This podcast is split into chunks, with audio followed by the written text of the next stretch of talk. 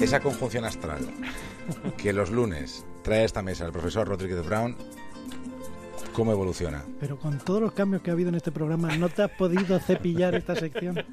¿No ha habido excusas suficientes? ¿No hay de un tramo de deporte para poner ahora o algo? A ver, dilo, Iturrega. ¿Qué sección? decirlo, ¿Qué sección? ¿De qué sección estamos hablando?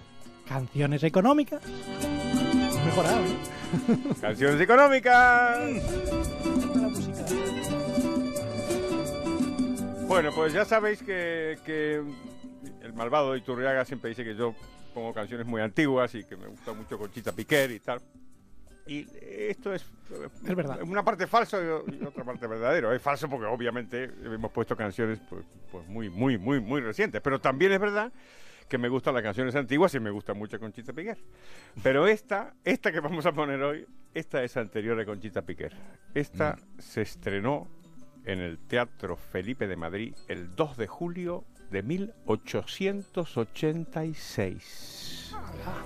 Pobre chico, lo que tiene que servir, más valido que si llegase a morir, porque si es que no sale por las mañanas, Julián, aunque mil años viva su paraderos a las piedras.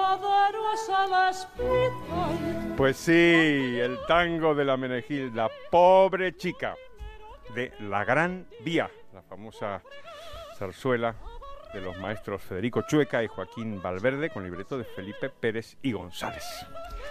¿Y qué es lo que tenemos aquí en esta famosísima canción? Pues toda una, una descripción de una actividad económica importante, que es el servicio doméstico.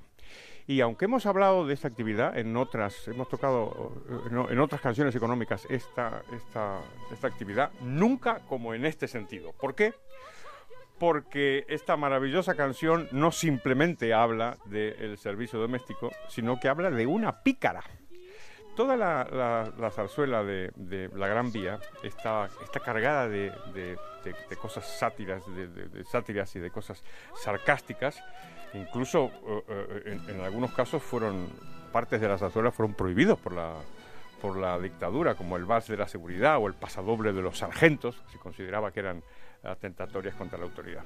Aquí lo que hay es una, efectivamente, un relato, empieza diciendo pobre, pobre, no sé qué, y después cuenta cómo, cómo qué, es lo que ha hecho ella de su vida.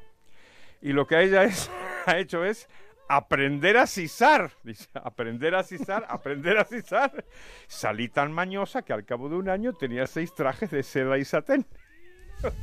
Y a nada que ustedes discurran un poco, ya se han figurado, ya le han adivinado de dónde saldría para ello el parné.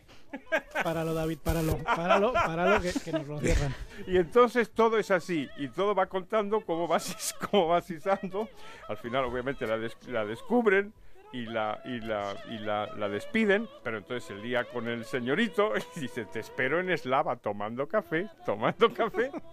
Y así siguiendo. Es un ejercicio de seducción. Bueno, bueno, bueno, es extraordinario. Y al final termina, dice, me vine a esta casa, dice, y aquí estoy al pelo, pues sirvo a un abuelo que el pobre está lelo y yo soy el ama y punto final.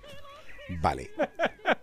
Todo el recorrido pasa del latrocinio a luego un matrimonio de conveniencia. Eso es, pero si, si te fijas, habitualmente la gente piensa que es una especie de lamento de la, del triste destino de la, de, la, de la señora que trabaja en el servicio doméstico y de hecho el propio título empieza pobre chica y después de decir pobre chica cuenta todas las picardías que hace hasta conseguir ser la dueña de la... Uno de los encantos de, esta sección, Iturriaga, es que la gente se queda a escuchar la canción hasta el final. Es decir, porque si nos quedamos solo con el principio, tenemos aquí. Eso Ya. es. Y lo que ha disfrutado el profesor, y lo que ha disfrutado. Y hemos terminado por hoy.